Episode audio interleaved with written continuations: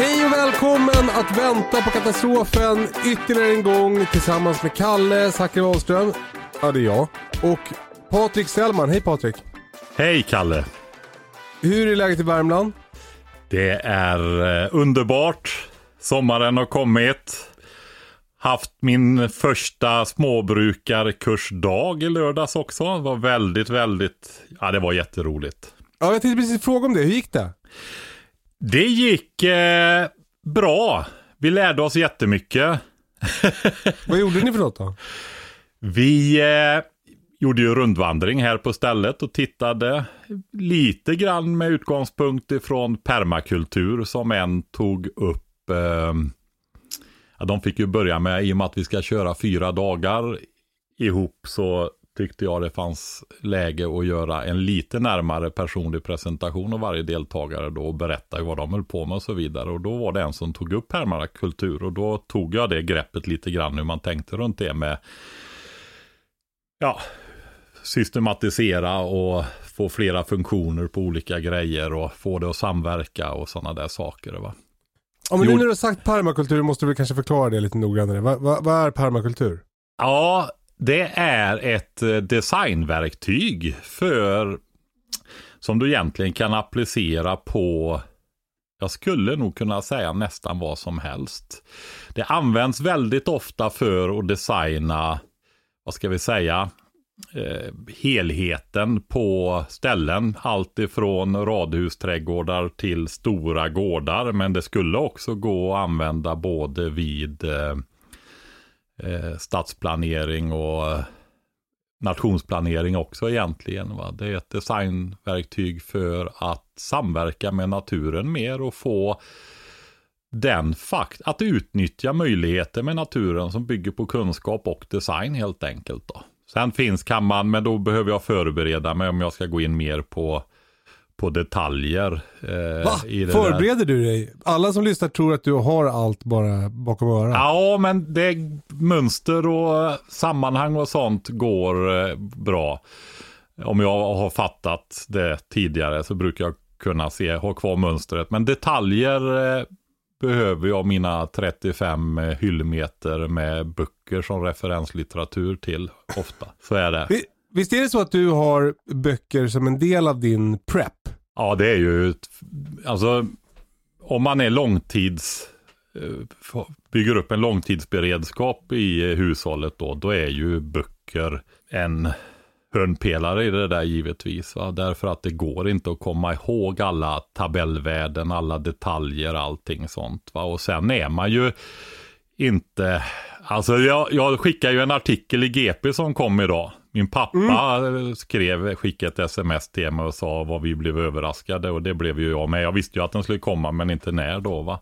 Men där skrev de ju just ex-militären och experten. Jag är inte ja. jätteförtjust i det där ordet. Du vet Ex-militär eller expert? Expert. Mm. Nej, ex-militär, det är bra. Det är bra grejer. Eh, det, nej, men jag fick lära mig så oerhört mycket bra grejer där. Nej men det här med expert, du vet om man är eh, håller på med småbruk och beredskap och så, så är det ju i princip så att man inte är expert på något då. Man är eh, det är ju bredd istället. Så får Just man väl säga. Men det är ju en expertis i och för sig, i sig skulle man väl kunna säga då. Det behöver kanske inte vara i och med att, om, att, att beredskap är ett brett fält. Det är nästan hur brett som helst då. Ja, bara så att ni som lyssnar med också. Det, det, var en artikel i GP idag, där, eh, en intervju med Patrik. Ja. Sen får ni leta upp på internet eller i papperstidningen. ja. Jävla snygg bild också Patrik. Ja, det är en av mina pressbilder det. Men du, eh, eh, du, du, har böcker hemma. För man märker ju, till exempel när jag, nu man håller på att plantera ut väldigt mycket planter just nu. Och då går jag med telefonen i ena handen för att googla plantavstånd och radavstånd.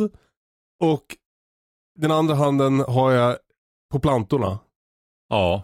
Och, och om då i, i, ett scenario där internet inte längre finns och telefonen kanske inte längre finns. Då, då är, är man ju rökt. Ja men inte du. För du har ju Runobergs bok med alla just de det. grejerna i. ja, just det. Ja, man får leta fram den. Ja, du får göra det.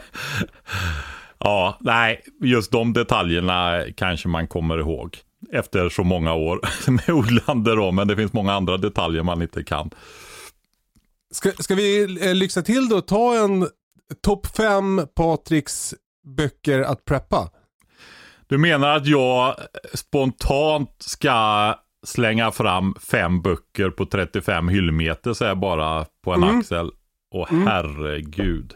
Jag gissar att du inte kommer säga Bibeln. Ja, den eh, kan nog vara, det är väl en av de eh, klokaste böckerna i världshistorien höll jag på att säga. Så den skulle man väl kunna ta med tycker jag. Men eh, det Du var har väl inte läst inte... Sagan om ringen har jag. jag har sett filmen. Nej, jag kan säga så här Kalle. Jag tycker vi kan göra en sån där grej, men då vill jag nog faktiskt ta det på allvar och hinna tänka efter. Och det är ju faktiskt folk som har bett oss att göra det, så det skulle vi kunna ha framöver. Men jag vill också säga att självklart så beror ju det där på vad din intention, din ambitionsnivå och så är med din beredskap då. Så är det väl. Så att det kan ju bli olika listor beroende på. Men jag tror Ja, vi, spännande. vi, vi får passa på den nu då. Så tar vi den med lite eftertanke istället. Och då kan vi uppmana våra lyssnare också att gå in och skicka DMs väl? Eh, eh, där ni skriver vilka eh, förslag på böcker som ni tycker att alla ska ha i sin, i sin beredskap. Det vore ju väldigt kul. Och speciellt kul. om vi fick eh, någon, några som framträder där som gemensamma grejer. Så kan vi ju nämna det också. Vi kan ju bestämma att vi gör det i nästa avsnitt då. Perfekt. Du, eh, för att återgå till din kurs där Patrik. Eh, fick du någon känsla över vad, vad det är folk undrar över? Vad har de för luckor i sin kunskap? Ja, eh, vi gjorde ju så här i och med att det är våran pilotkurs och eh, alltså första kurs så är det ju ett lärande för våran del också då. va. Jag lärde mig jättemycket nu första gången. Men vi avslutade ju, jag kan väl säga så här att eh, du frågade förut, jag har inte svarat färdigt på det. Eh, vi, jag visade dem våra olika såsystem, alltså plantuppdragningssystem. Och eh, ja, med brätten, med torrblockspress, med 9 cm krukor, underbevattningstråg på olika sätt och så vidare. Och, ja. och sen fick, gjorde vi tre stationer där de fick cirkulera och pröva och göra lite sena sådder då. För det är ju inte för sent än heller egentligen. va. Eh, och sen byggde vi bäddar. Vi var och hälsade på oss bina. Där jag varit väldigt orolig. Vi hade jättefint drag och vi hörde surret överallt i eh, vinbärsbuskar och maskrosor och sånt dagen innan jag stämde av. För det har ju varit en lång och kall vår och mina samhällen var ganska små vid invintringen. Jag har delat mycket och det har varit en kall vinter så att jag ville se att det var okej och det var det. Och, eh, men inte ett liv i trädgården nästan när det gällde våra egna bin. Och eh, det kan ju bero på att det är någonting som börjar blomma någonstans. Något större va, då flyger ju alla bin dit nästan istället. Och det har Men- vi lärt oss i tidigare avsnitt att om det är till Ja. exempel en allé eller någonting som blommar, då drar de dit. Precis, det var bara det att det var nästan inget flyg i flustret heller. Så att det, vad har hänt? Har de bara kollapsat nu eller? Men det hade de inte. Det var allt ett, eh, in, ett eh, hyfsat samhälle där inne, om än litet då. Va? Och de betedde sig väldigt bra mot eh, deltagarna också som fick se olika, ja, drottningen, arbetsbina, eh, yngel, bibröd och det här som man kan visa i kakorna då och berätta om det då. Så det gjorde vi också. Men sen avslutar vi då för att komma till det här vad folk vill lära sig. Så vi avslutade dagen med en samling där och eh, räknade upp olika grejer som vi kunde erbjuda. Och eh, de fick också komma med förslag då själva. Och Mhm. Faktum är att, jag får också säga så här, att när de presenterade sig så visade det sig att det var 12 platser med 13 deltagare då, därför att de som ville ha sista platsen var ju ett par. Så det fick bli 13 då. All, allihopa var väldigt intresserade av beredskap. Vilken överraskning va? Jaha. Alla lyssnar på podden också, så är det. så är det.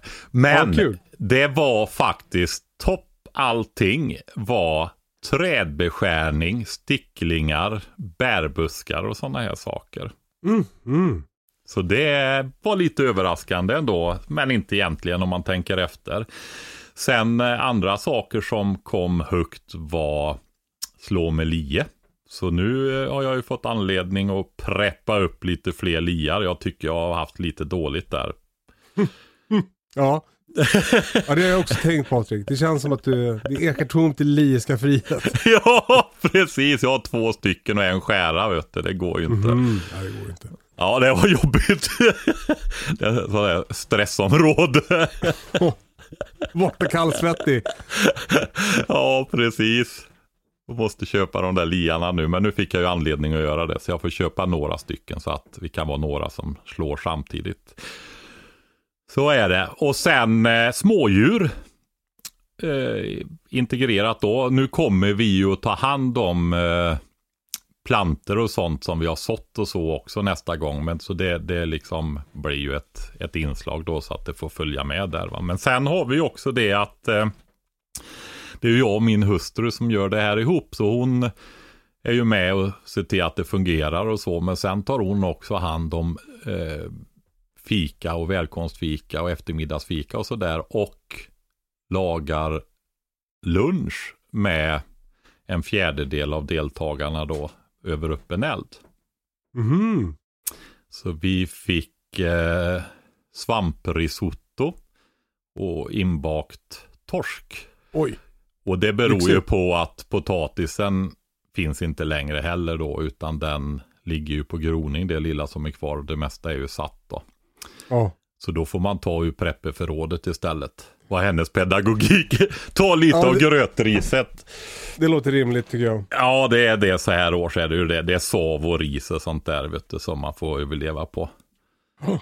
Nej, man Ja, kan man ju... märker, det börjar bli lite, alltså, eh, jag har köpt potatis för första gången precis nu. Det har du.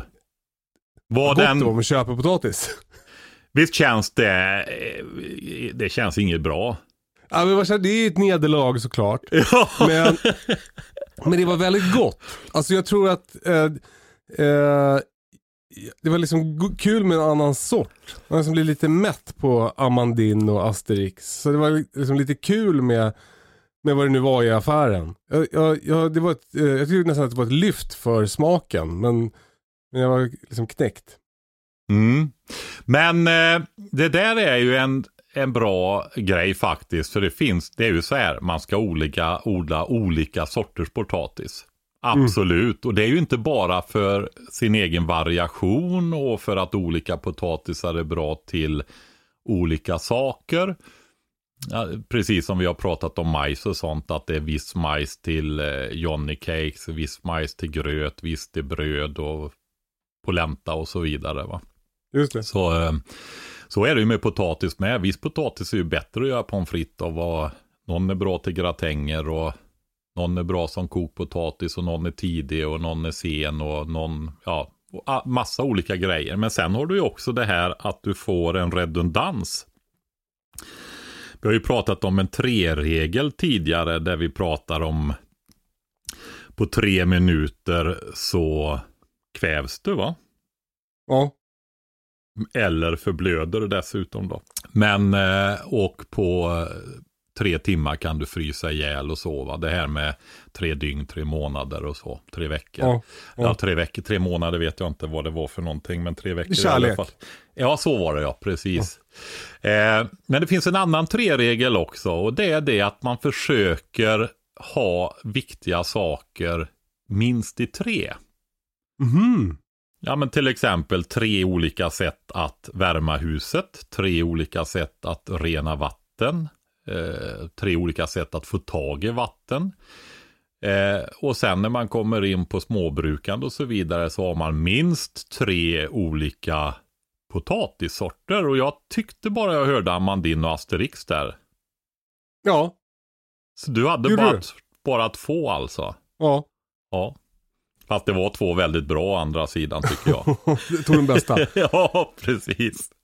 Nej men sen så, eh, eh, det, det där har jag hört i en annan prepping-podd jag lyssnar på som heter The Survival Podcast. Som har spårat ur lite. Men Men han brukar säga, Jack Spirko där brukar säga, one, two, one is none and two is one. Så Och- då ska man ha tre för att ha liksom, en i reserv. Alltså om man har bara en, då, då, har man, det kan, då kan man lika gärna ha ingen. han. Ja, just det. Och det är, då förstår du min stress där med bara två liar. Exakt, jag förstår precis. Men du, jag har en tredje metod nu. Jag har, jo men jag har ju en slottebalk till min eh, traktor. Oj, oj, oj. Du, den där traktorn alltså. Ja. Har, har din hustru blivit eh, svartsjuk på den ännu? Nej, hon är en sån eh, bra hustru som gläds med en och förstår att det där betyder mycket för mig. Så hon är väldigt nöjd med det. Ja, kul. Ja, när, det gäller, när det gäller smaken på potatis där vill jag bara säga också. Nu sitter jag i och för sig ovanpå min jordkällare så jag ska prata lite tyst så jordkällaren inte blir ledsen. Men jag kan tänka mig att potatisindustrin har bättre sätt att förvara sin potatis än, än jag har i min jordkällare. Och därför kanske den smakar lite bättre den här tiden på året än vad min gör. mm. Jag tror den hörde i alla fall det, för du pratar inte speciellt tyst, Kalle. Men eh, är det så att din potatis har blivit... Vad har hänt med den då? Kan du berätta? Eh, den, är, den har grott och blivit mjuk. Okej. Okej, då har eh, temperaturen stigit ganska rejält i, i jordkällan nu då, eller? För då, Ja, då ja. vaknar den. Det är, ju, det är ju så man gör eh, även som yrkesodlare och så, att man höjer då, har man ju kanske bättre styrsystem och sånt, men man höjer temperaturen för att väcka potatisen då. I Just det. vilan. Ja, mitt styrsystem är ju i så fall då att, att skyffla på mer jord på min jordkällare. Det känns ganska omständligt. Mm. Precis. Hur mycket jord har du på den? Har du någon uppfattning om det? Nej. Ja, men är det en meter eller är det mindre eller? Eh, nej men det är liksom, det är som en slänt. Så den, det är väl inte, på vissa ställen är det ju, är det ju väldigt mycket jord. Eh, men på, på ena sidan är det ingen jord alls.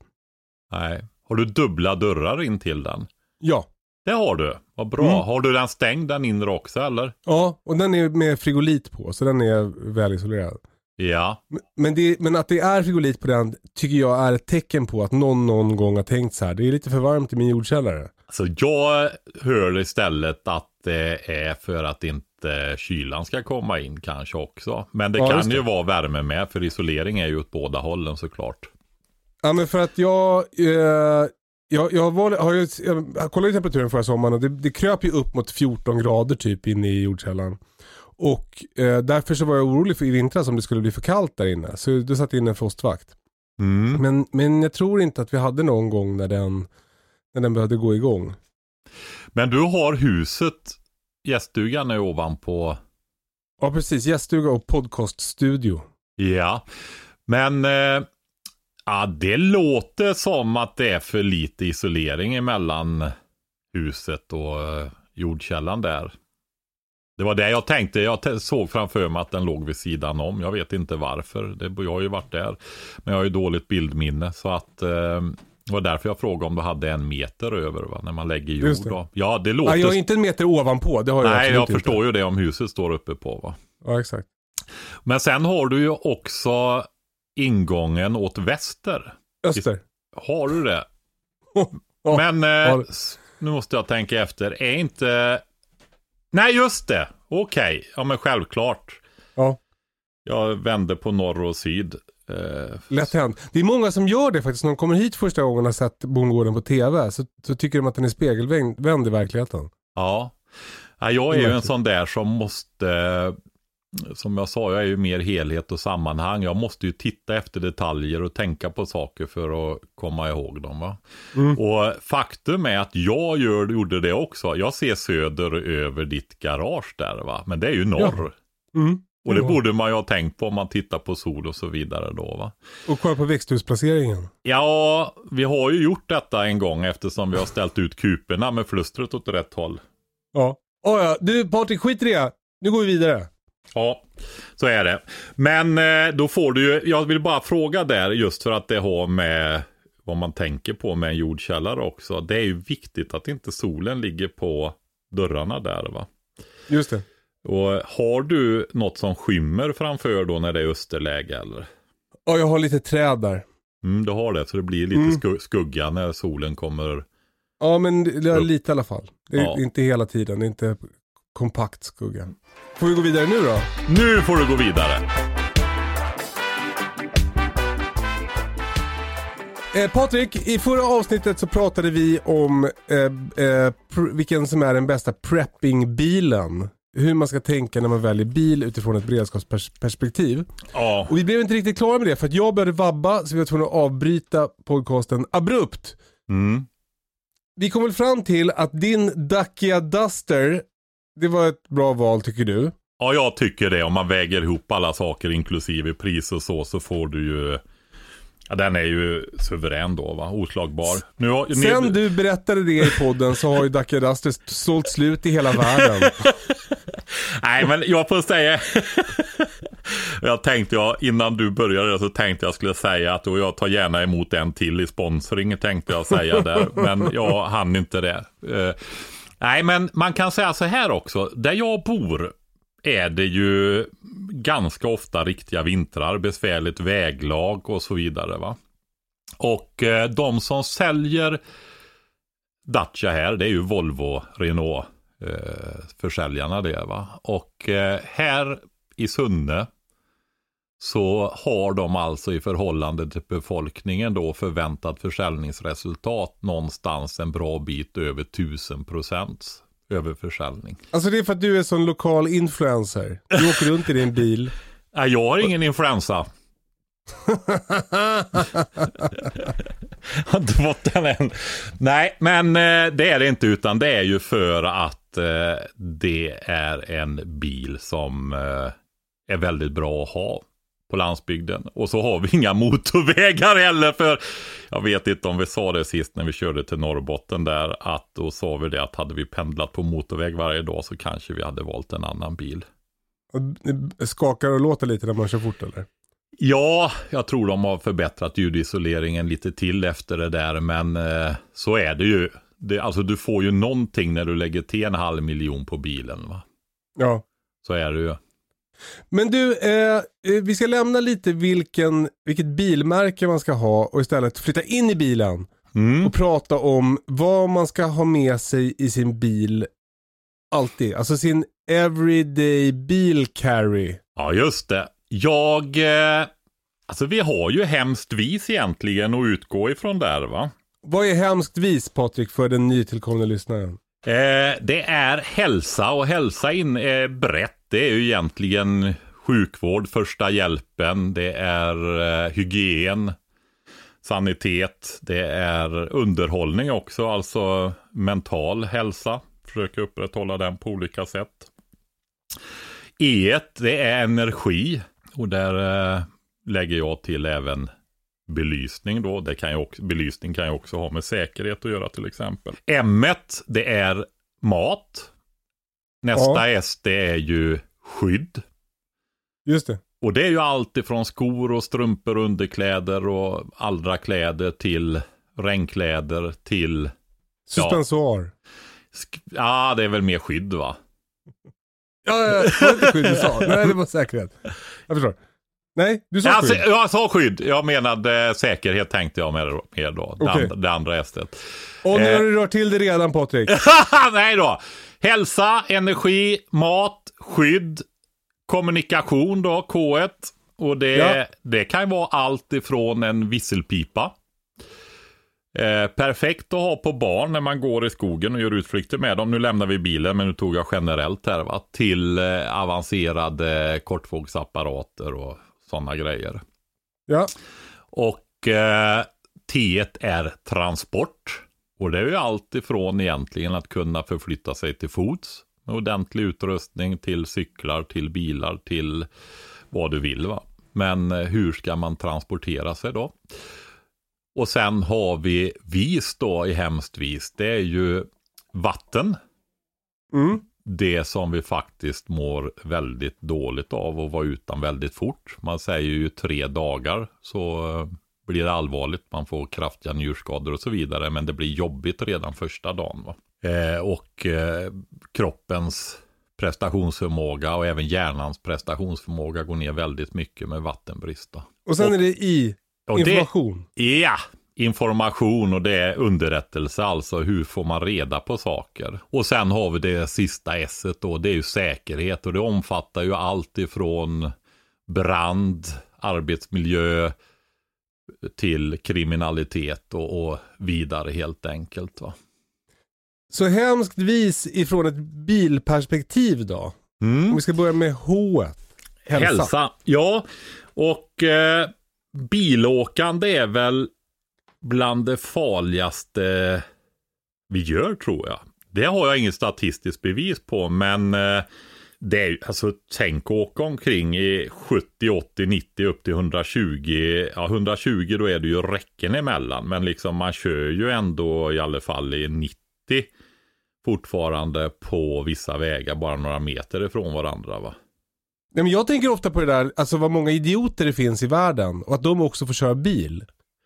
Och att det krävs ju bara att någon idiot får typ sitta och kolla på sin telefon och så är man död. Ja, alltså idioterna sitter ju ändå och kör bilen. Det är väl värre med de som är eh, missbrukare då eller som får sitt första epilepsianfall eller sin stroke eller Jag kommer Ja. aldrig mer köra bil nu Patrik. Nej. Nu är det slut. nu är det slut. nu är det slut. Ja, Nej, det bygger liksom, alltså, eh, trafiken bygger ju på att alla gör det de ska över tid. Mm. Alltså, det är så många människor som måste göra det de ska över så lång tid. Så det, är det är- det är en accident waiting to happen. Decennium efter decennium Lyssna efter på I väntan på katastrofen för de djupa insikterna kring trafiksäkerhet. Nej men om vi vänder på det då Kalle så är det ju så här. Alltså det är ju helt fantastiskt att det inte händer mer än det gör, även om det Ja. händer en hel del. Men tillbaka till H där. det, Ja, är men må- du, det är alltså, många apropå det. bokstäver i detta. Jag, jag hörde en grej som var så jävla rolig. Det var i, fan det kommer jag inte ihåg, Malaysia tror jag. De hade sånt problem med, med det dog så många i trafiken där. Det dog- lika många varje dag som det gör på ett helt år i Sverige. Och då skulle de ta krafttag mot det här. Det här, är, jag, det här kan ju vara att jag hittar på det här, men jag, jag är ganska säker på att jag har hört det här. Då, då skulle de ta krafttag mot, eh, för att öka trafiksäkerheten. Då införde de eh, krav på att man skulle ha säkerhetsbälte. Mm. Och att man fick inte köra full. Och de införde också körkort. Mm. Det tyckte jag var riktigt gen genilösningar faktiskt. Ja, eh, Ja. och vi kan väl lägga det i den där eh, underrättelsehögen skulle kunna vara sant. Vad är det? ja, men när det gäller H då, hälsa Ja. i bilen, det är farligt. Ja, vi, eh, det tog ju väldigt tid att komma fram till att är det någonstans man ska ha första hjälpen och sjukvårdsutrustning och så, så är det ju i bilen. va. Eh, både till sin egen familj eller att det kanske är ännu större chans att man stöter Risk. på någon som eh, har risk. Eh, att man stöter på någon som behöver hjälp av dig. va. Och vad ska ingå i ett eh, bil första hjälpen-kit? Ja, eh, om man tar en grundutrustning då och så tar de här allvarligare olyckorna. Vi sa det att man förblöder ju på tre minuter och du kan förblöda fortare än så också då. Men för att det ska hamna i den där tre-regeln då va? med det. Så gäller det ju att kunna stoppa blödning väldigt fort. Just det. Och då... Och hur gör man det? Ja, det finns, eh, det har ju kommit en utrustning sen jag höll på. Jag är ju gammal instruktör, militärinstruktör, så jag har ju utbildat folk på sånt här en hel del. Men då hade vi inte det, utan vi använde ju halsdukar och livremmar och skjortor och allt möjligt. Och gjorde öglor och gjorde åtsnörande förband. Mm. Nu har du ju någonting som heter tourniquet istället. Eh, Tourniquet. Tourniquet, ja precis. Och det är ju en förberedd eh, sån här för att strama åt då. Och det är ju när du får en kraftig blödning på armar eller ben egentligen som du kan stoppa det då genom att ta det här ungefär en hand ovanför såret då. Och, Och det, dra principen är en ögla med en pinne som man snurrar för att dra åt öglan. Precis, och eh, du får dra åt till det slutar att blöda helt enkelt då. Och det, det har jag fått lära mig på någon gång. Att det, man ska dra åt mycket, mycket hårdare än man tror. Ja, är det en riktig olycka så ser du ju faktiskt när det slutar blöda då. Va? Så att ja. eh, det är lite lättare där på det viset samtidigt som det är svårare på många andra sätt. Då. Men det man också ska veta är att det där är ju den där extrema nödåtgärden när det är riktigt allvarligt. Därför att alltså när folk dör på några minuter eller, eller så. Och, eh, eller lite längre tid också då. Eh, därför att du stänger ju av blodet till den kroppsdelen också. Och det är inte så bra för kroppsdelen. Nej, det är ju inte det om det går för lång tid va. Så är, så är det. Så att eh, det är verkligen en eh, akut nödåtgärd då va. Och där man behöver åtgärda det här. Men jag tänker att det är lite som med det här, du pratade förut om att man ska, man ska tänka att man ska köra i diket. Man ska vara förberedd på att köra i diket om, när man är ute och kör. För att det kan rädda livet på en om, om det är någon som, som kör mot en och kommer över på fel sida av vägen. Mm. Eh, så, och det mindsetet tycker jag är liksom, det kan man ju ha igen i det här. Att, att man ska dra åt svinhårt. Och det är väl samma sak när man gör sån här eh, eh, hjärt och lungräddning. Att man ska trycka svinhårt. Ja. Så att man, så att man är inställd på det, så att man vågar det i, när det behövs. Ja, och att man inte...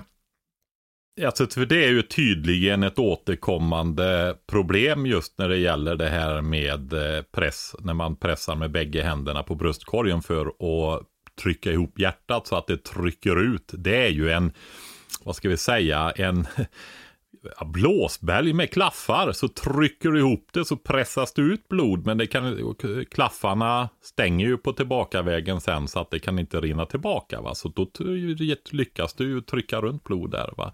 Men gör du det, inte... där, det där är ju så spännande. Jag har aldrig fattat vad det är man gör. Det, är, det, det blir mycket tydligare varför man ska trycka hårt på bröstet om det är så att man ska klämma ihop hjärtat för att pressa ut blodet. Ja. Jag har aldrig fattat det. har du inte det? Nej! Jag visste inte vad det var man höll på med. Jag visste får... att man skulle trycka hårt så att rebenen kan gå av och så. Jag, jag, det, jag har aldrig gått någon sån här kurs. Nej, okej. Okay. Men, men, då så. Det, mm. Man ska pressa ihop, tänk att det är en boll som du ska trycka, pressa ut allt ur. Mm. En sån här, en badanka. Mm. Och du ska spruta vattnet på taket i, ovanför badkaret. Ja, och det är ju också så att du, visst man kan knäcka revben och sånt där. Men eh, om du tänker när du andas och så vidare så ser du ju också att bröstkorgen kan ju när du andas och så vidare. Så det finns ju mycket elasticitet och så vidare i den också. Va? Men, alla som lyssnar tog nu ett djupt andetag och tittade ja, på sin bröstkorg. Ja, alla hörde att jag gjorde det också. jag gjorde också. ja, men tillbaka till det där med blödning då. Ja, eh, också. För det här med tourniquet, det kan vara ett eh, överkurs i vissa sammanhang också. Och eh, är det nu så att man skaffar en sån, så eh, titta på instruktionsfilmer, gå en kurs och sådana saker. Och eh, är det så att du vill vara beredd att eh, använda den på dig själv, det finns olika typer utav det här då. Det är eh, Eh, är en som har, som soldater ofta har, de, de har ju stor risk att råka ut för skottskador i armar och ben och sånt där då va. Eh, och är det då så att du blir eh, skadad i armen till exempel. Ja, då måste du ju kunna sätta på den här med bara en arm. Just det. Eh, så att man tränar på olika saker. För att jag menar, du kan ju bli skadad i armen vid en trafikolycka också till exempel allvarligt med. Och det kan också vara att du blir skadad i din, din dominanta arm. Absolut, absolut. Som man ska kunna göra med sin svagare arm också då. Va? Så är det.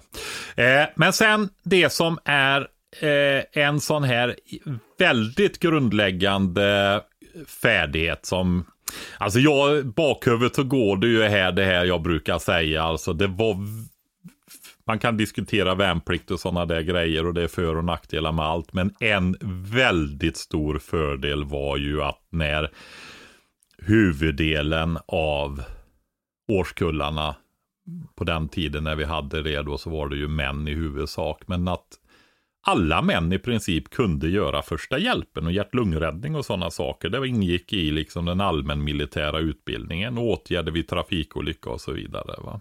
Ja. Att lägga ett tryckförband, det var liksom allmänbildning och allmänkunskap. Eh, och det är ju ett första förband då. Det finns ju modernare sådana grejer än de äldre som var en kraftig kompress med ett, en linda runt. Då. Eh, och den går ju att använda till olika typer av sår då, men när det gäller att få stopp på blödning så är det ju tryckförband som gäller och då drar man åt det ganska hårt. Och mm. eh, det är inte som en tourniquet, alltså att du ska eh, ha ett åtsnörande förband med den här. Men däremot så, om man tänker sig att man har en skada i ben eller i arm eller någonstans och det blöder. För att stoppa den blödningen så kan du alltså trycka med fingrarna egentligen. va? Mm. Eh, I såret och hålla för. Trycka till där så stoppar du ju blödningen. va? För så jättehögt tryck är det ju inte. Eh, om det inte är Gunde Svan som har gjort sig illa. Nej, och där hör man ju att man, eh, om man ska hjälpa andra och så vidare i, i dessa tider så kan det ju vara bra att ha sådana här engångs gummihandskar också då. Va? Mm. I första hjälpen där, det kan vara skönt att ha det.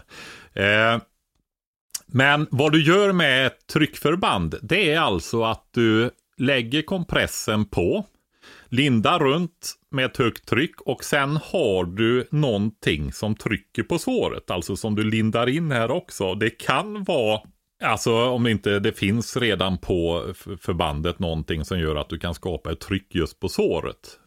Så kan du lägga en sten där eller det finns eh, i de äldre militära förbanden så fanns det en liten kompress som du kunde lägga på, eh, eller en liten binda, en liten binda som du kunde lägga på för att skapa ett extra tryck. Så när du lindade den här stora lindan runt så tryckte du in kompressen emot såret då sen också va. Jag, jag, fick göra det här på min hund som blev sprättad av ett vildsvin i oktober. Ja. Och, och då tog vi eh, ärmen från min polares 90-skjorta och skar av och vek ihop och la. Och sen lindade vi runt. Mm. Men eh, sen tycker jag ju att man i en eh, ja, aluminiumfoliefilt. Jag har ju det, men jag har ju yllefiltar också givetvis. Va? Stora, tjocka, fina yllefiltar. Har vi gått ifrån sårbehandling redan? Nej, alltså, men det handlar ju om att stoppa blödning. Eh, och framförallt så länge eh, vi har ett fungerande samhälle och så vidare. Och det är någon som kommer relativt fort och hjälper dig också där. Va? Oh. Men det här, alltså man, när vi pratar tider och sånt där så förstår man ju vikten av att de som först kommer till en olycksplats faktiskt kan göra någonting. Att man har utrustning med sig och att man har kunskapen och att man har tränat och har färdigheten. Ja det sitter liksom små barn där och dör eller någon mamma med små barn och dör där för att du står och tittar på liksom. Och, ja, ja, i värsta filmar. fall, ja, skulle jag säga det, i värsta fall står du och filmar med en iPhone eller någonting också, vilket tydligen är väldigt, väldigt vanligt nu för tiden. Va? Vilket, eh, ja, vi ska inte fördjupa oss i det. Vi ska ju försöka ha lite roligt här. jag känner att jag kommer i fel sinnesstämning. ja. Men eh, alltså, är det någon utbildning som man borde anmäla sig till så är det faktiskt första hjälpen och hjärt-lungräddning. Jag tycker det är någonting. Vi pratade ju något av de tidigaste avsnitten om det här med orientering och simning i grundskolan. Just det. Ja, och jag sa elduppgörning också då. Och eh, det här är ju faktiskt ett fjärde område, men kanske ska ligga man kan ju göra, börja med en enklare sån i eh, högstadiet, men man kanske skulle ha en temadag på gymnasiet där man gör en sån här utbildning och ger ut ett certifikat eller någonting. Alltså så vi får tillbaka den här kunskapen som en allmän kunskap i befolkningen. Va? Ja men också varje gång det händer någonting så tänker man ju så här, fan jag borde, ha, ha, borde vara bättre på sånt här. Gud jag borde gå en kurs. Och sen så glömmer man bort det. Och så händer något igen och så påminns man. Och, för jag har inte gått någon, någon första hjälpen-kurs. Du har inte det nej? Nej. Men och jag och Britta pratar jättemycket om att vi borde göra det och så här. Um, och, och, jag har också hållit på med första, alltså det som jag råkar ut för mest är det här med att hundarna skadar sig när vi jagar. Och, och har flera gånger dragit igång och efter det har hänt någonting så har jag bokat in sådär någon som jobbar med utbildning första hjälpen för hundar inom det militära ska hålla någon kurs och jag bara åh det drar igång det så blir det aldrig av. Jag, jag fattar inte varför. Det, det, det är dåligt alltså. Ja, alltså är e egentligen är det riktigt jädra skitkast om man ska vara riktigt ärlig. Ja. För, ja, och jag kan säga så här att jag eh, borde, det där är ju en utbildning som, jag har ju fått jobba väldigt mycket med det och fått väldigt mycket extra utbildning och sånt också i det akutsjukvård och sånt där som instruktör faktiskt för att överhuvudtaget få leda skjutövningar och sånt där utan att det är med plutonsjukvårdare som är utbildade på sjukhus och sådana där grejer då ska vara med. Så ska man ha en högre utbildning där då. Men man behöver också repetera det här. Eh, och det är lätt att glömma det om man har haft bra utbildning. Men du vet, det är inte bara åren som går utan det är ju decennierna va. Och eh, ja. det där handlar också om mental förberedelse. Eh, och jag skulle säga det just när det gäller detta med att gå en kurs också. Därför har du fått utbildningen så har du också tryckt in knappen att du faktiskt ska göra någonting när det händer någonting. För du ja. kan, och dessutom har du sänkt tröskeln därför att du vet vad du ska göra för någonting. Hur, ja. och, för där ingår det sådana här saker som vad man ska prioritera, vad man ska titta på först och sånt där. Va?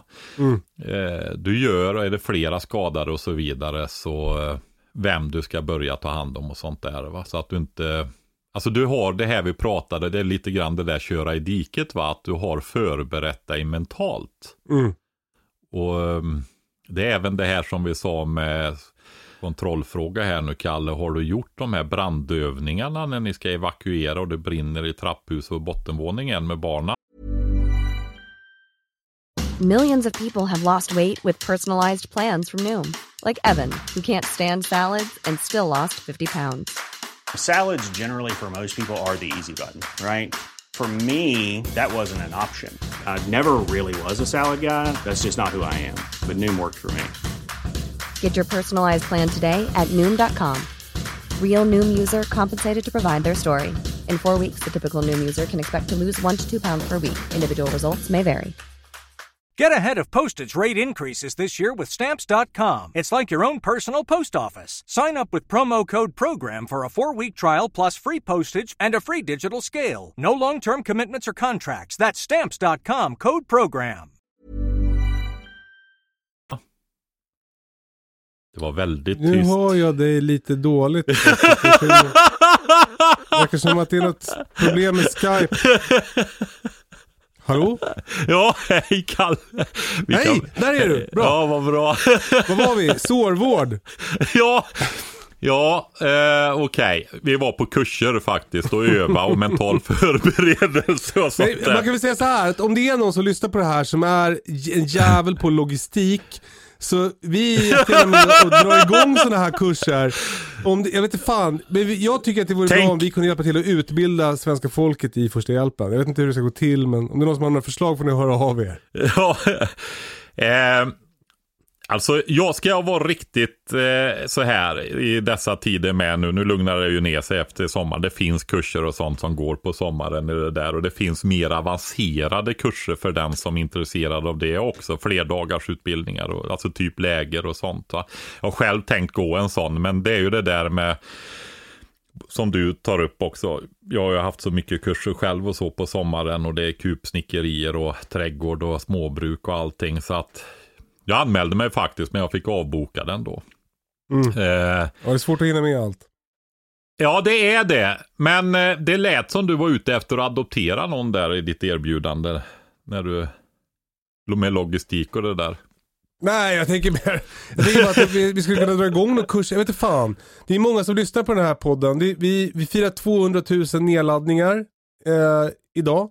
Mm. Eh, det är många som lyssnar. Vi... Eh, eh tänker att det borde, oh, jag vet fan. Ja, grejen är så här Kalle, att det finns faktiskt en hel del utbildningar, men de är väldigt populära. Och jag vet det, det har väl förmodligen legat lågt det också nu då, som mycket annat, när, eh, när eh, det har varit pandemi nu då, va? Det tror jag.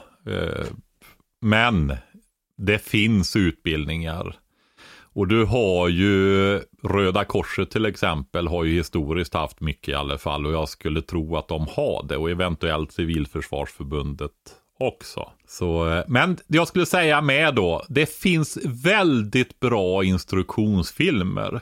I, I grannkommunen här så hade vi den gamla kommissarien för Nordvärmland inom polisen då. Han eh, var ju en av de här 400 som fick sparken när de skulle centralisera polisen för att komma närmare invånarna.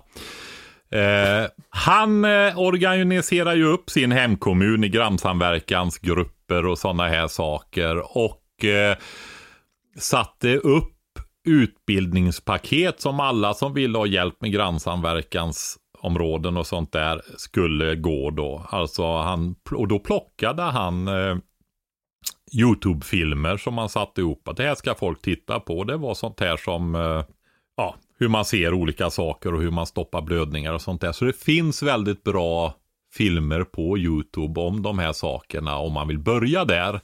Eh, sen kan man köpa sådana här grejer. De är inte jättedyra och eh, tittar man på film så tar man ju ett jättestort steg till om man faktiskt övar i familjen på de här grejerna. Att sätta ett tryckförband. Kan vi kanske göra så att du väljer ut några första hjälpen-klipp och delar på vår Instagram? I väntan på katastrofen.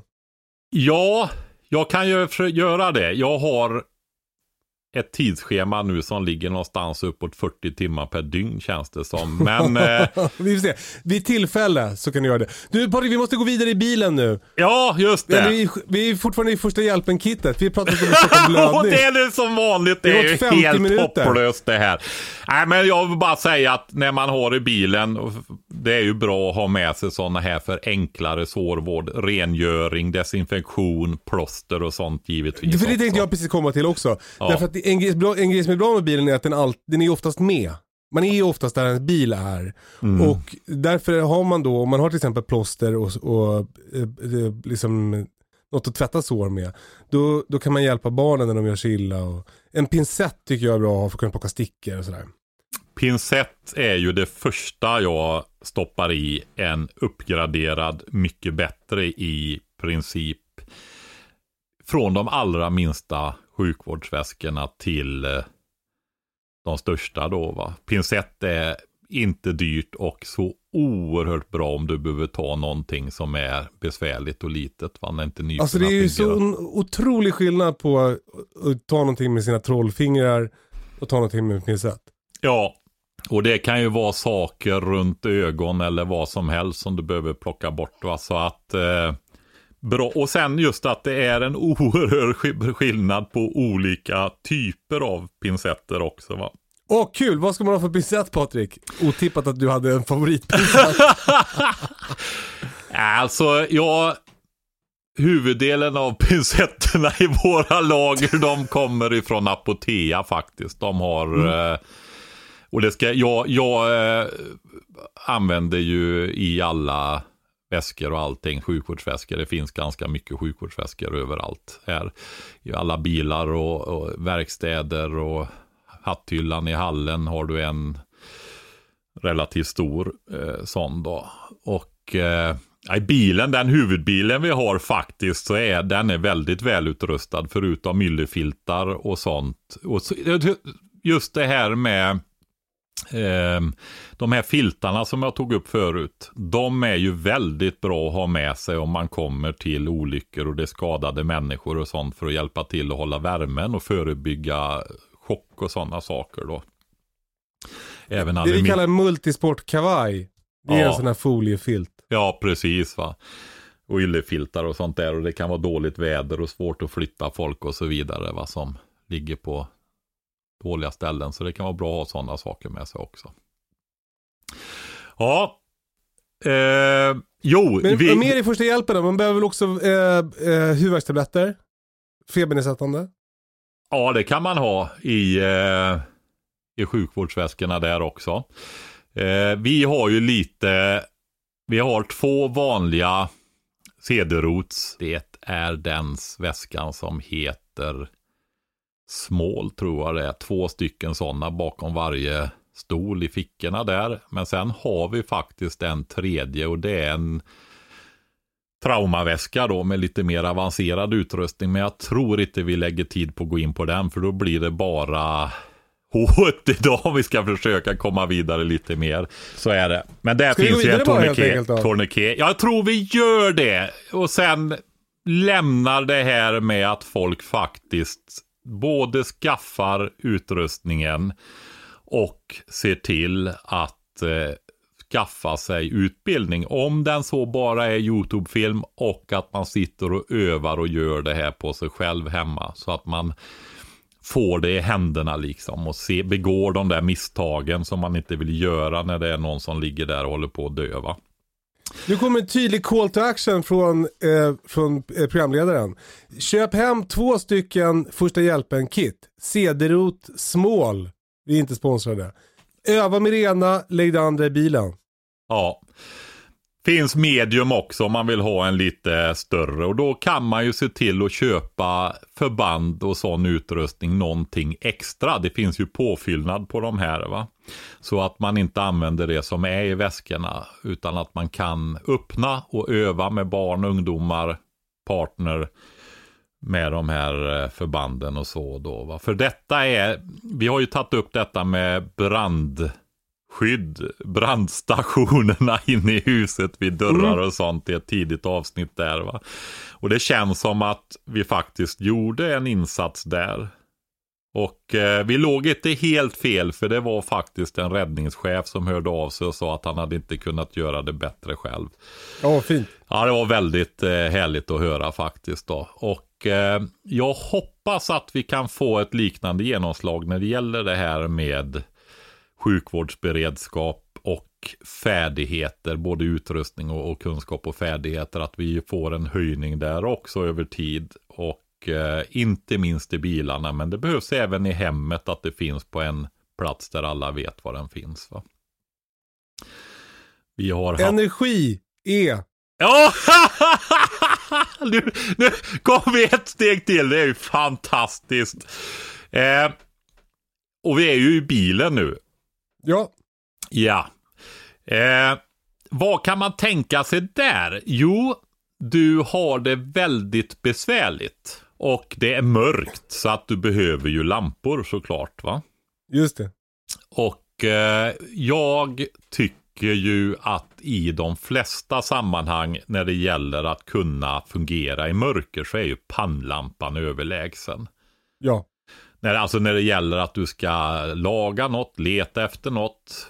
Här kan vi också tänka oss då eh, på det första där att du behöver hjälpa någon eller någonting sånt där. Att kunna ha bägge händerna fria och ha en bra pannlampa.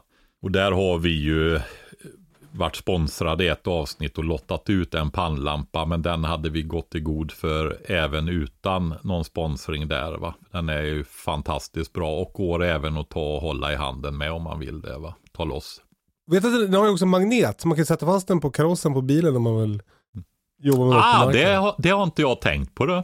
Ja. Den heter, det är ju försäljaren det, det är valostål.se som säljer den, heter Kompass R.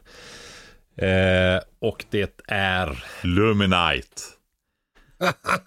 Snyggt! Okej, man ska ha en pannlampa i bilen. Eh, man ska ha batterier till den va? Japp, och eh, då är det ju så också att eh, någonting som är bra energi, alltså tänk dig att du har ju ett helt elverk med dig när du åker i bilen. Du har ju en motor, du har en generator, du har cigarettändaruttag och så vidare. Och där finns det ju nu mer USB-portar. Och jag kör ju med, eh, nu tror jag inte jag har satt in i den ena faktiskt, så där har vi bara en enkel. Men du kan ju ha de som har dubbla USB-uttag i cigarettuttaget då va. Eh, och då kan du ju ladda. För det är ju också mobiltelefonen som du kan hålla laddad. Och en sån här lampa om du behöver ladda upp den också då va. Här kommer ett förslag på EDC i bilen. Eh, en powerbank som alltid ligger på laddning i bilen. Mm. För då kan du, om du behöver lämna bilen så kan du ta med den.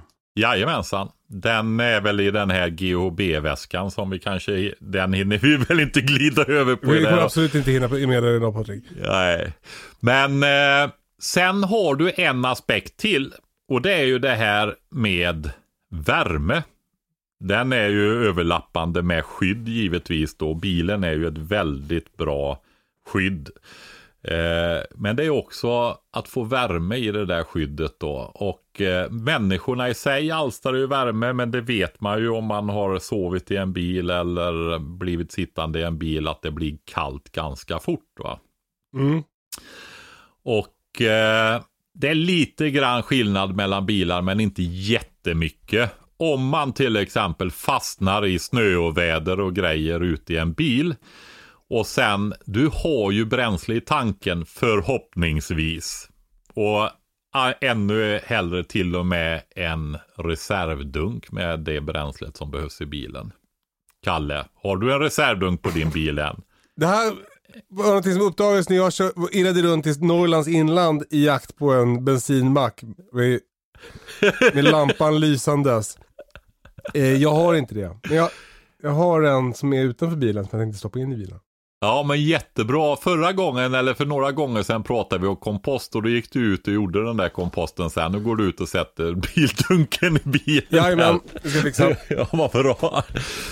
Eh, nej, men är det så att det är kallt ute så kör du bilen 5-10 minuter en gång i halvtimmen ungefär om det är riktigt kallt ute då. Va? Då sparar du på bränslet dessutom.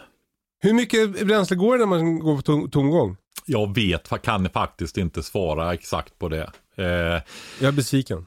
ja, men det man kan säga är ju så här att du har ju väldigt låg verkningsgrad.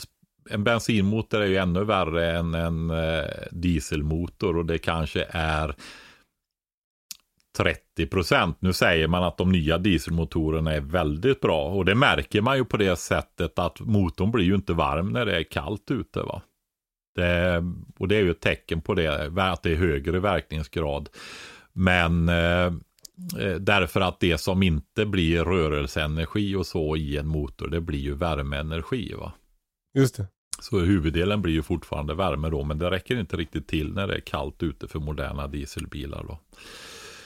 Eh, men det är alltså om man tänker att flytta någonting som väger mellan 1 och 2 ton Mm. i eh, 70, 80, 90 kilometer i timmen med allt luftmotstånd och allt som är i det där. Mm. Så går det ju åt väldigt mycket energi för det. Mm. jämfört med att stå still. Så, så att det borde räcka ganska länge om man har en några 10-20 liter i alla fall. Va? Ja. Men om man nu inte har, alltså du, bilen startar inte, bränslet tar slut och så vidare. Vad kan man då ha i bilen? Det här är det här, det här tror jag många människor känner till. Man ska ha värmeljus. Ja, Är det sant att ett värmeljus värmer upp en hel bil? ja alltså om vi säger så här så är ju ett värmeljus kanske 60-70 watt och eh, en människa är närmare 100 i alla fall va. Så det blir som att ha en liten människa med sig i bilen i värme. Ja. Men sen vill jag nämna en produkt till då och det är UCO som är ett varumärke. De är inte heller sponsrat åt än. Eh, det är som med Dacia Duster där, de har inte heller sponsrat oss. Nej, men de har ljus och det finns bivaxljus där också som kan vara intressanta. Och eh, det blir inte lika mycket sotpartiklar och sånt med det. Sen är ju stearin bättre än paraffin och så vidare. Va? Så att, eh, Just det, billigaste ljusen är antagligen sämst att elda in i en bil. ja, tar du paraffin så får du mycket sotbildning i luften och så. Det, kan inte, det är inte speciellt nyttigt. Men det kan också vara ditt minsta problem i den situationen. Ja, men när du ändå kan välja så köp Ja. stearin eller bivax då. Och i alla fall de här UCO, de har små lyktor. Eh, där du sätter ett ljus och det brinner alltså i 7-8 timmar och sådana saker. Va? Och du k- kan ha, lätt ha ett extra ljus och det är inga grejer som är stora. Och Som alstrar värme då. Ja, det gör den. Och ljus givetvis då. Just det. Och det är en eh, lykta som några enstaka hundralappar och du har även en perfekt liten belysning när du tältar och sådana saker och du kan med hjälp av den bränna ur fukt och sånt som kan bli i tält också då. Va? Så att den är väldigt bra även i en sån campingutrustning då. UCO. Ja, de har lite olika storlekar. Det finns faktiskt en som du är lite större som du kan eh, ja, värma i alla fall någonting på. Va? Jag har inte provat den. Jag köpte en till min son i present, julklapp, någonting för några år sedan här. Och eh, den har med tre sådana där ljus i då. Men definitivt högre effekt på värma då. Men det är en pla liten platta uppe på. Jag kan tänka mig att det tar tid att Koka vatten. koka en mugg vatten på den där, ja precis. Men det kanske... Vilket för oss vidare Patrik, till m Mat! i hemskt vis. Mat. Ja. Och eh, vill man ha liggande i bil och dessutom kanske ska ha i en liten ryggsäck eller någonting om man behöver lämna fordonet och kanske ta sig till fots hem. Eh, då är det, det är, när det är det korta perspektivet, då är det ju i första hand energi. Godis. Ja, det kan man göra. Eller om man vill vara nyttjare. Fruktremmar och torkad frukt och sånt som finns. Eh, jordnötspastor eh, och sånt. Men vill man gå över då på det som du säger. För mycket av sådana här energibars och så. Ja, det är ju godis va. Fast det ska Mm. inte. Men Snickers är ju en fantastiskt bra energirik. Fem kronor styck om du köper stora förpackningar på olika ställen och sånt där. Va? Hur många Snickers har du hemma? Eh, jag, Det är alltid kul när din röst skär sig. jag kan inte ha sånt hemma. Nähä. För mössen eller för din skull? Ja, det är, I det här fallet är jag värre än mössen faktiskt. Okej. Nej, det är, jag har provat att ha det, det går inte. Nej, nej, nej. Du kanske får, får om du försluter i någonting som är svårt att öppna. Alltså det är ju så här att det, det återkommer ju hela tiden att antingen har jag gjort någonting väldigt bra och ska få en belöning eller också så eh, är det lite synd om mig och då behöver jag tröst. Så de går ju åt med en gång de där rackarna. Om, ett tips då Patrik, det är att du fryser in Snickers i isblock och har i frysen. Så då måste du vänta på att de ska tina och då kanske du tänker efter innan du tar fram det. Ja. Nej, men nu var vi ju på bilen va? Jag har ingen frys i bilen. Än. Nej. Däremot kan man ju ha, och det har jag lyckats bra med, och det är eh, sådana här gammeldags större tablettaskar med sådana här hårda sockerkarameller i. Mhm. Eh, jag tror jag har nämnt i något tidigare avsnitt en gång när vi var helt utmattade och jag fick en sockerbit och kom igång igen och körde två dygn till. Givetvis med lite eh, nyponsoppa och några kex och så vidare under de andra delarna i fortsättningen på ön. Men just det där att vi var helt slut. Fick en sockerbit. Solen började skina. Upp igen, förflytta sig 10 mil till. Eh, och sådär Aha. va. Ja, jo men på cykel då. Kronans cykel, det vet du hur lätt trampade de med på små skogsvägar med lös sand och sånt där med full packning på. Eh, och regnkappa då för det regnar hela tiden om vartannat också. Men eh, eh, nickel var ju någonting som vi hade som reservgrejer i ryggsäckarna. Kommer du ihåg dem? Finns de fortfarande? De här fyrkantiga små hårda Jag, kommer, jag har ätit nickel en gång. Det var när jag var på bio i Ösmo. Den bion eh, la jag ner för 25 år sedan. Ja. På, hette det Palladium? Eller det är Nynäshamn kanske. Hur som helst. Där, eh, då eh, eh, köpte jag nickel i godiskiosken där. Tyckte det var svinäckligt. Ja, till och med jag kan ju låta dem ligga då. Men jag skulle inte säga att de är äckliga. men alltså är det så att du behöver energi och stoppa en sån där och ha den att suga på i munnen. Det är... Eh, det är så väldigt långt ifrån äckligt man kan komma nästan kan jag säga när man väl behöver den. Det är jättebra helt enkelt. Men i, i bilen så är ditt förslag att man har in, inte så gott godis utan Inte om man inte är en svag människa som jag är. Då gör man inte det. Nej. Men okej, men... godis är bra att ha. Det är väl bra att ha någonting som barnen kan ä- tänka sig att äta om det skulle vara så att de behöver det. Ja, och behöver du förflytta dig eller om det är familj med också då, barn och så vidare, till fots så behöver du energi efter ett tag va. Och då eh, är det väldigt bra att ha det. Sen kan, Kan det vara man... värt att ha några sådana här äh, äh, våt Eh, mjukkonserver? Ja, jag skulle komma till det. Eh, Alltså en måltid är ju en måltid och varm mat i en besvärlig situation på vinter och så vidare.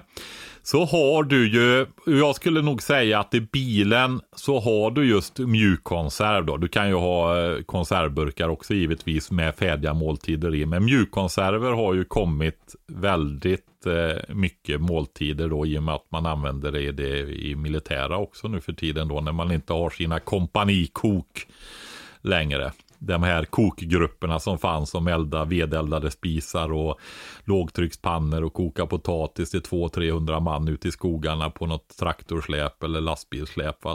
Vi hade flera tusen sådana kokgrupper. Och För att inte fastna i, i det. Ja. Så för er som inte är med, mjukkonserver det är som en, en sån här frystorkat påse fast istället för att det är torkat så är det eh, konserver i. Ja, Eh, du, så, så du, du, kan bara öppna den där och suga i dig kallt eller så finns det en påse med några kemikalier i som gör att du kan värma upp den där också. ja, precis. Om du inte har något litet kök. Det finns ju, eh, har man möjlighet så är det väldigt bra med de där värmepåsarna som värmer upp eh, de här mjukkonserverna. Och det som är med mjukkonserv också, det är ju det att då behöver du inte använda vattnet till det, utan då kan du ha vatten till att dricka. Eh, man försöker kanske ta annat vatten till hygiengrejer och sånt där om man har möjlighet till det. Och eftersom den här påsen är helt försluten så kan man ju man, man kan koka vilket äckligt vatten som helst och värma sin påse i också. Absolut, absolut. Och har du ett litet kokkärl eller någonting så eh, kan du ju värma den också där. Ska vi kosta på oss och, och tipsa om våra kompisar som gör sådana här? Du tänker på Outmeals? Precis. Ja, det kan vi göra. De gör ju himla goda mjukkonserver, bland annat. Ja. ja, de duger ju till svenska försvarsmakten och många andra också. Så att eh, de är definitivt bra på det här. Och en sån här mjukkonserv har ju en, håll, en hållbarhet på minst tre år. Så eh, släng in några sådana i bakluckan på bilen så kan de ligga där och skrota. Ja, och det är ju, de är ju inte lika hållbara som frystorkat där man har tagit bort vattnet då. Men frystorkat är betydligt dyrare. Och eh, ska man bära med sig mycket mat på en längre tur till exempel eller längre förflyttning. Då är ju, och du kan rena vatten efter vägen så du slipper bära med dig allt vatten. Då har ju frystorkat sin plats. Men annars tycker jag de här mjukkonserverna, där det är färdigblandat, är nog så bra. Och eh, frystorkat kanske du kan ha. De har ju kortare datum på de här för att de ska garantera visst näringsvärde och viss smak och sådana här grejer. va. Det är ju kvalitetsgrejer som bestämmer det där med. Men de är ju inte farliga efter 30 år heller, de frystorkade. va. Medan våtkonserven är samma sak, att det kanske står hållbarhet på tre år. Men det är absolut ingen fara att äta den efter tio år heller. Och eh, de som jag har hemma, mju, mjukkonserver, det är ju, och jag har ju Outmeals sortiment då hemma. Jag är återförsäljare för dem också. Då eh, har du väldigt kraftfulla förpackningar för du vill ju inte få hål på dem där va. Vi pratar ju om det när vi pratar om plåtkonserver, att det får inte bli skador på dem va. Just det. Väldigt, väldigt viktigt det här med botulinum och sånt där va. Det var M1. Då går vi vidare till säkerhet. Nej, skydd. Okej. Okay. Ja, Kall- vi går Kalle. vidare till skydd. Förutom bensindunken så får du plugga lite mer på hemskt vis. Då går vi vidare till skydd. ja, precis. Eh, bilen är ju ett väldigt bra skydd och Ja. kan man så stannar man ju vid bilen om man inte måste förflytta sig. Alltså du eh, har ju ett skydd helt otroligt med värme, med elverk. Oftast har du ju också radio och sådana grejer i bilen så du har ju verkligen resurser i anslutning till bilen. Framförallt skyddad mot väder och vind då, även om det kan bli kallt i en bil efter ett tag. Va? Vi får väl säga just det där om man, Jag ska säga det, jag är ju väldigt försiktig när det gäller kolmonoxid. Nu är ju bilar hyfsat välventilerade. Men oftast så är det ju med när du kör dem och får fartvind och så vidare och fläktar och klimatanläggningar och sånt där. Jag vet inte.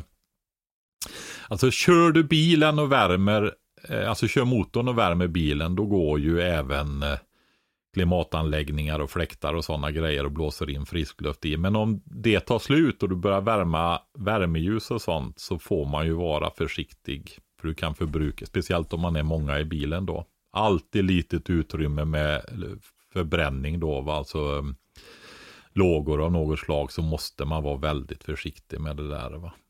Och, och hur, ska man, hur ska man tänka då? Räcker det att öppna dörren en liten stund för att få in syre med jämna mellanrum eller?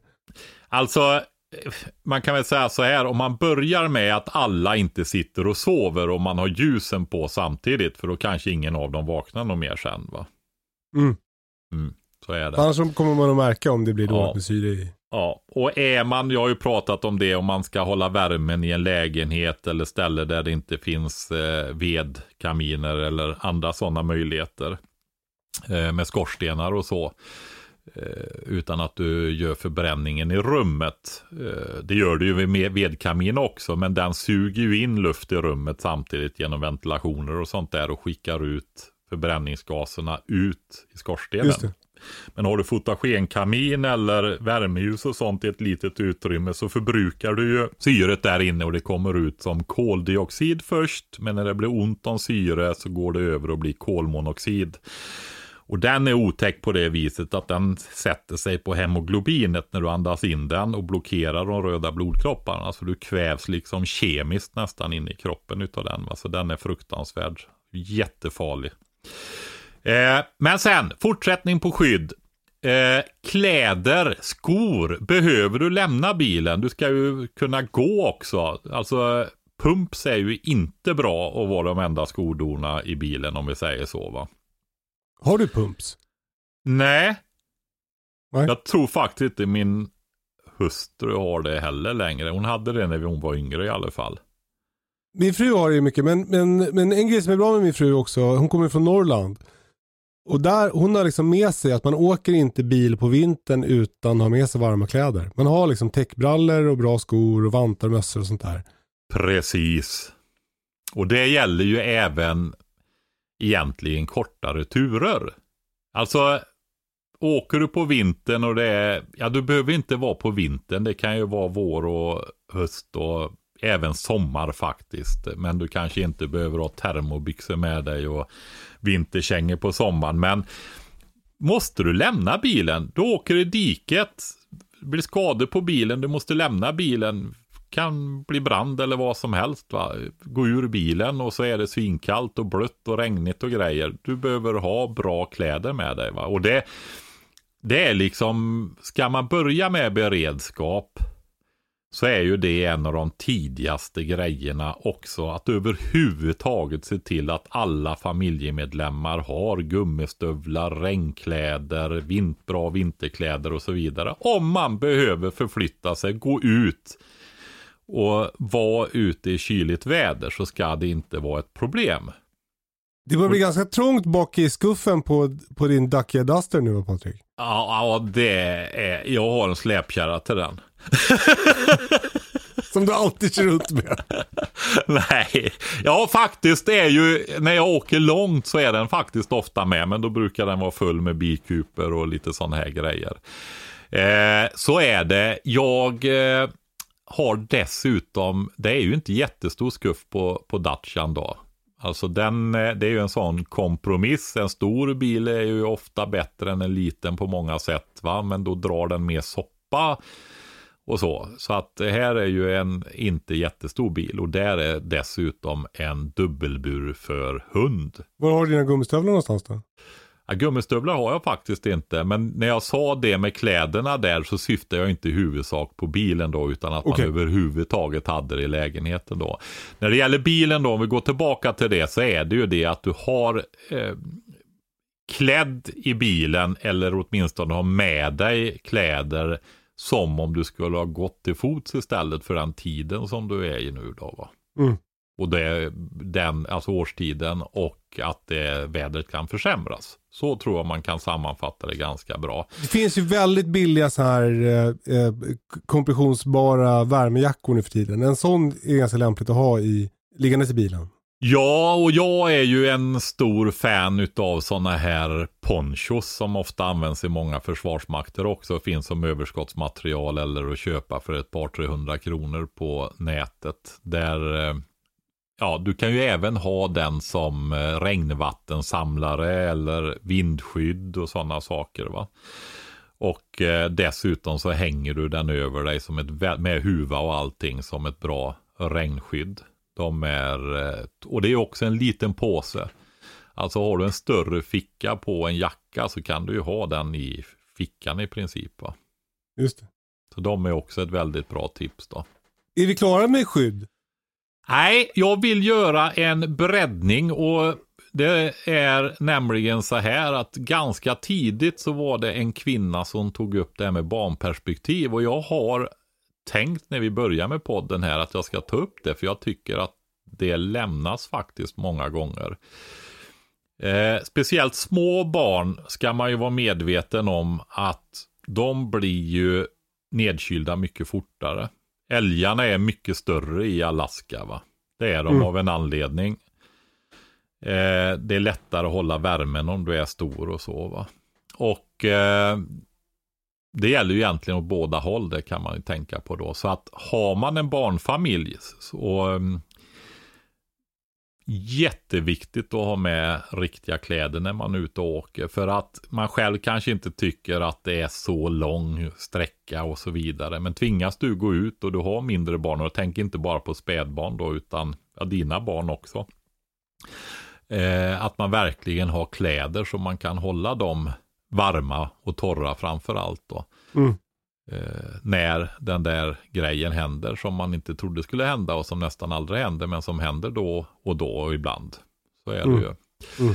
Eh, vi har ju pratat om det tidigare också i något avsnitt här, just det här med att det kanske inte bara är när det är minus 30 som man eh, blir nedkyld och eh, hypotermi, alltså att kroppstemperaturen sjunker och så när den når ett visst läge så bromsas ju aktiviteter upp och då går det ju fortare helt plötsligt och det blir väldigt fort väldigt allvarligt och livshotande då. Va? Och det är barn mycket, mycket känsligare för. Så det, det ska man vara, vara väldigt vaken för då. När det gäller skydd. Och det är ju inte bara i bilen utan överhuvudtaget då. Men nu var vi ju i bilen där. Att man alltid ja. har kläder och skydd med sig till dem då. Mm. Kommunikation. Ja, och där är det väl i första hand att man har en radio i bilen så att man kan ta emot information. Där har du ju alltid från eh, trafikupplysningar va. Till om det händer allvarliga grejer så kan du få information om det. Och eh, sen har du mobiltelefonen också då. Och eh, att du har utrustning så att du verkligen kan ha den igång. Mm. Sen går det att trappa upp det där också, men det tror jag inte vi gör. Eh, I vardags, på ett fungerande, om vi inte tar väldigt allvarliga situationer och större katastrofer, apokalypser och, och partiella samhällskollapser och så vidare så kan det ju vara bra att ha kommunikationsradio på något sätt också. Jag vill inte stressa dig Patrik, men jag har ju alltid tre stycken 155 eh, mor i, i bilen. Alltså mm. jaktradios. Mm. Ja men det är väl bra. Jag har inte alltid det i bilen, men jag har ju sådana givetvis då. Givetvis. Ja. då är det transport. Mm. Och eh, tar vi bilperspektivet där så är det ju bilen. Mm. Och eh, det, vad ska man säga där? Det är ju att du kan hålla igång den förmodligen. Och eh, vi var ju inne förra avsnittet när vi började prata om det här med vi var, var tvungna att avbryta då. Så hade vi ju snökedjor mm. för att ta sig fram med den. Och vi hade även motorsåg eller eh, bågsåg. Du hade fogsvans, men de är oftast inte jättebra för grövre färska träd och sånt där då. Men eh, bågsåg... Bättre än ingenting? Ja, det är de. Men jag skulle nog till och med hellre ta en yxa då, en vanlig skogsyxa och hugga. Jag har självklart en yxa också. Ja, precis, precis. Äh, fogsvansen är ju väldigt bra om du behöver såga ved och sådana grejer och hitta torrved och så, så funkar ju en fogsvans riktigt bra faktiskt. Även om den är en, en kompromissåg. Det var faktiskt en grej vi pratade om på småbrukarkursen här, det här med sågar och att eh, Förr när man jobbade med handverktyg så hade man ju sågar för, ja man kanske hade sju, åtta olika sågar i alla fall. Mm. Med olika specialfunktioner just för att de skulle vara optimerade för just det man gjorde. Och, de här och då, dessutom så var det viktigt att ha dem väldigt vassa hela tiden. Så man hade ju filklovar och eh, eh, sågfilar och filade upp de här hela tiden då. Medan nu så har vi de här fogsvansarna, tandspetshärdade, som inte är bra på någonting men som går att använda till mycket. Och Mm. sen går de inte att göra vassa heller utan man ska kasta dem sen då va. Istället för att man ligger liksom på 90-100% i skärpa så ligger man och använder dem och när de börjar komma ner till 30-40 liksom och det börjar ryka utav friktion när man sågar så kastar man den och köper en ny va. Ja. Ja, så är det. Men det var lite om sågar också. Men när det gäller transport, eh, dels den här dunken på flaket på min pickup är väl ett exempel också som jag nu ska ställa dit såklart. Så att du kan hålla transporten igång, ja precis. Men sen är ju egentligen också en grej då, vi sa ju det i början, här, transport är ju hela vägen ifrån att gå, att transportera sig. Det är ju liksom den lägsta, visst man kan krypa och åla sig också va. Eh, Men, eh, och man kan även köra ålning medels tasning, det är ett, kom- ett transportsätt också. Ja, Men, men alltså skor, det är det jag vill komma tillbaka till. Det är ett väldigt viktigt transportmedel. Att man har skor som går att gå i även i dåligt väder. Och är det vinter, då kanske det är så att man ska ha kängor till och med. ja. Ja, så är det. Du, en annan grej som jag tänker på med transporter, det är ju startkablar. Grundutrustning i bilen, ja precis. Ja. Boxerlinor, startkablar, snöskyffel.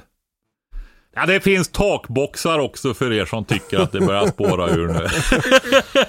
Eh, men och en, en jäkligt bra grej som, som eh, jag har lagt vantarna på är en, ett, ett uppladdningsbart batteri med startkablar som gör att du kan starta bilen. Mm. Och den funkar också som en lampa. Ja, precis. Och eh, där är faktiskt en grej som jag inte har. Hmm. Jag har haft den på listan flera gånger, men så vart det med på sista raden där än eh, vad jag hade råd med så fick jag stryka något. Jag har strykit dem varje gång. Du får nog snacka med Linus på Valostore så kanske han kan hjälpa dig. Ja, Okej, vi har pratat om transport. Hemskt V är det då.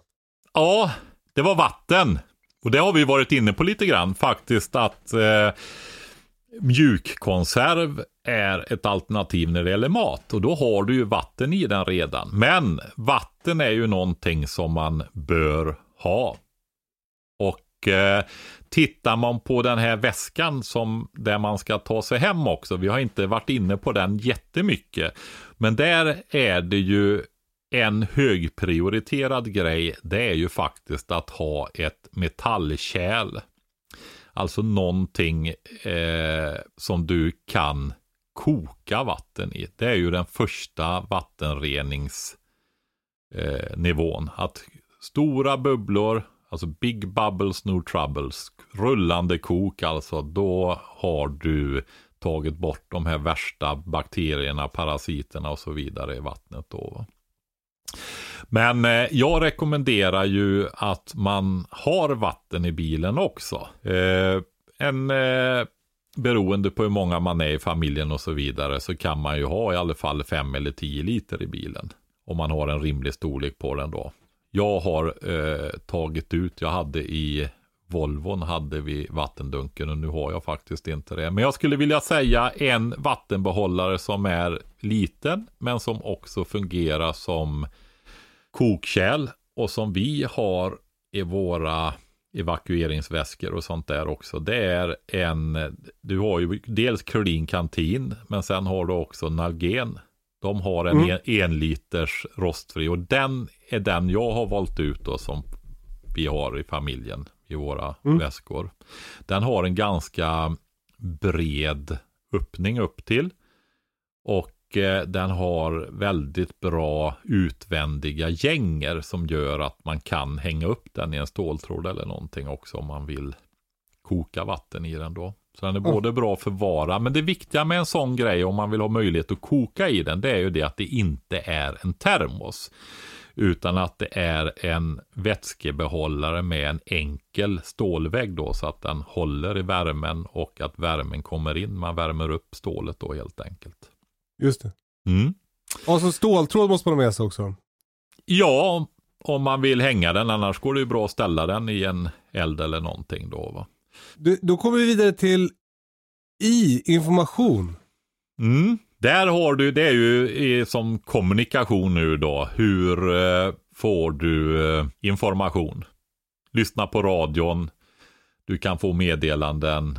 Du har ju krisinformation till exempel som du kan ha i mobilen och få meddelanden ifrån sån, och sånt där också då va. Jag har två grejer på information också. Eh, jag, jag, skulle filma med en prepper för länge sedan. Det, det rann ut i sanden för att det var så svårfilmat för han ville inte riktigt vara med i tv. Eh, men, men han sa att man ska alltid se till att man vet var man är någonstans när man kör bil. Och det Ja. tyckte jag var så himla bra. Ja. Så att man, man följer med lite i Mm. huvudet när man kör. Så att om man kommer fram till en olycka, då kan man snabbt ringa 112 och säga var man är. Mm. Det tyckte jag var, var väldigt klokt. Ja. Och, Eh, sen- eh, Ja, förlåt.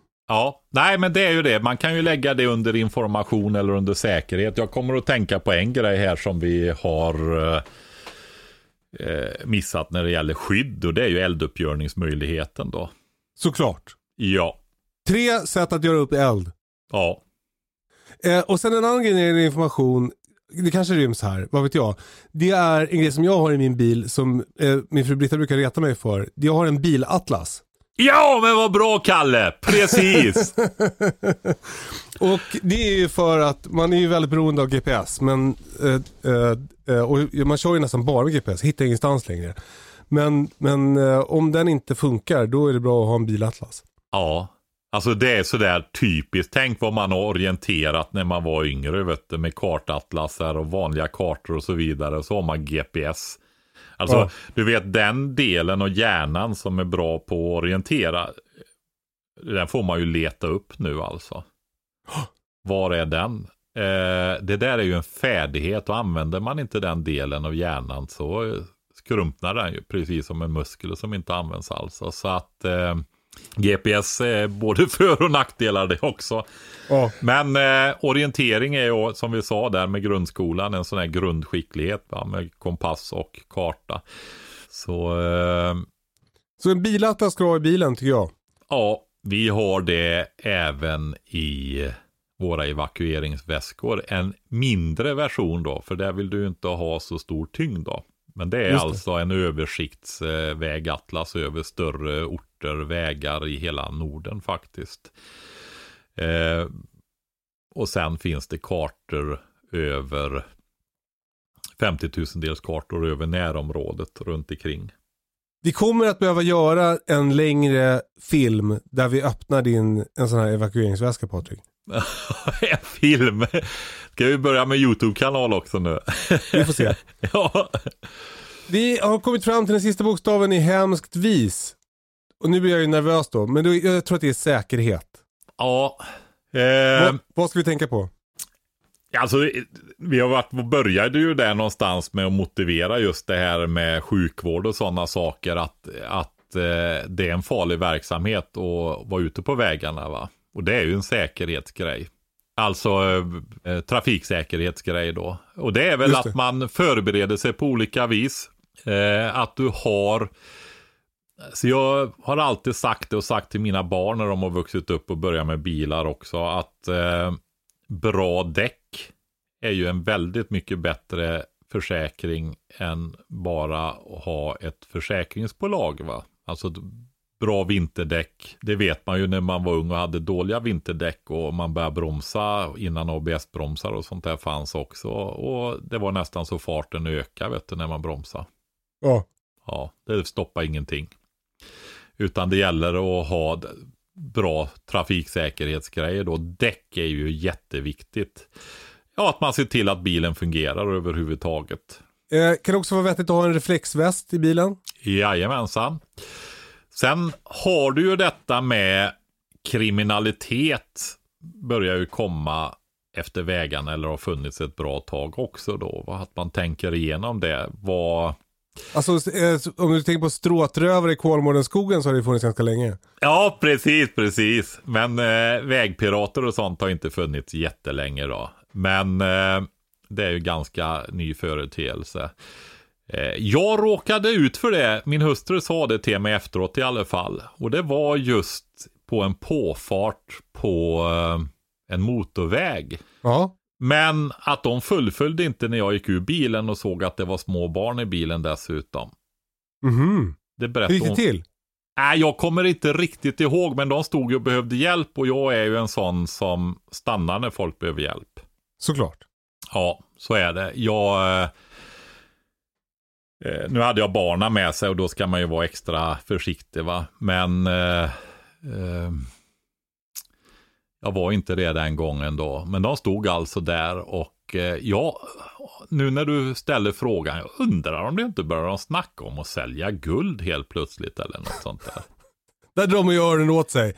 Ja, precis. Och jag, nej, jag kan inte gå in på detaljerna där i alla fall. Men min hustru är inte lika naiv som jag är. Men, och hur ska man skydda sig mot det där? Finns det någon, Nej, men det är ju någon... alltså att du får ju verkligen eh, ha um, om. Vi är ju i grunden ett, eh, en kultur som är väldigt hjälpsamma. Det har varit så att man ska hjälpas åt här va. Eh, det har varit besvärligt att leva och eh, man är en skit om man inte hjälps åt. Hjälper andra i nöd och så va. Så är det. Mm, Men eh, man får bedöma utifrån situationen. Men så, det är ju så.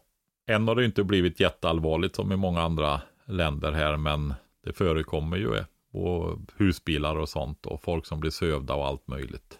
Så var vaksam. Ja, Men om man ska, jag, jag vill ju vara lite mer hands-on då. Jag tycker re- reflexväst och kanske sådana här eh, eh, glowsticks. Mm. Ska det vara under säkerhet? ja det är det ju givetvis. Och sen har du ju detta med varningstriangel och sånt som ska finnas i bilar också. Att man faktiskt använder dem och inte ställer dem två meter bakom bilen utan att man går iväg så att det är en... Alltså, det, ibland blir man ju förvånad. Det är lite som en del, du vet, och nu kommer vi in på det här med trafikvett och folk som blinkar och högerregler och sånt där. Men en del tror ju att blinkersen är till och säga att nu svänger jag. Ja.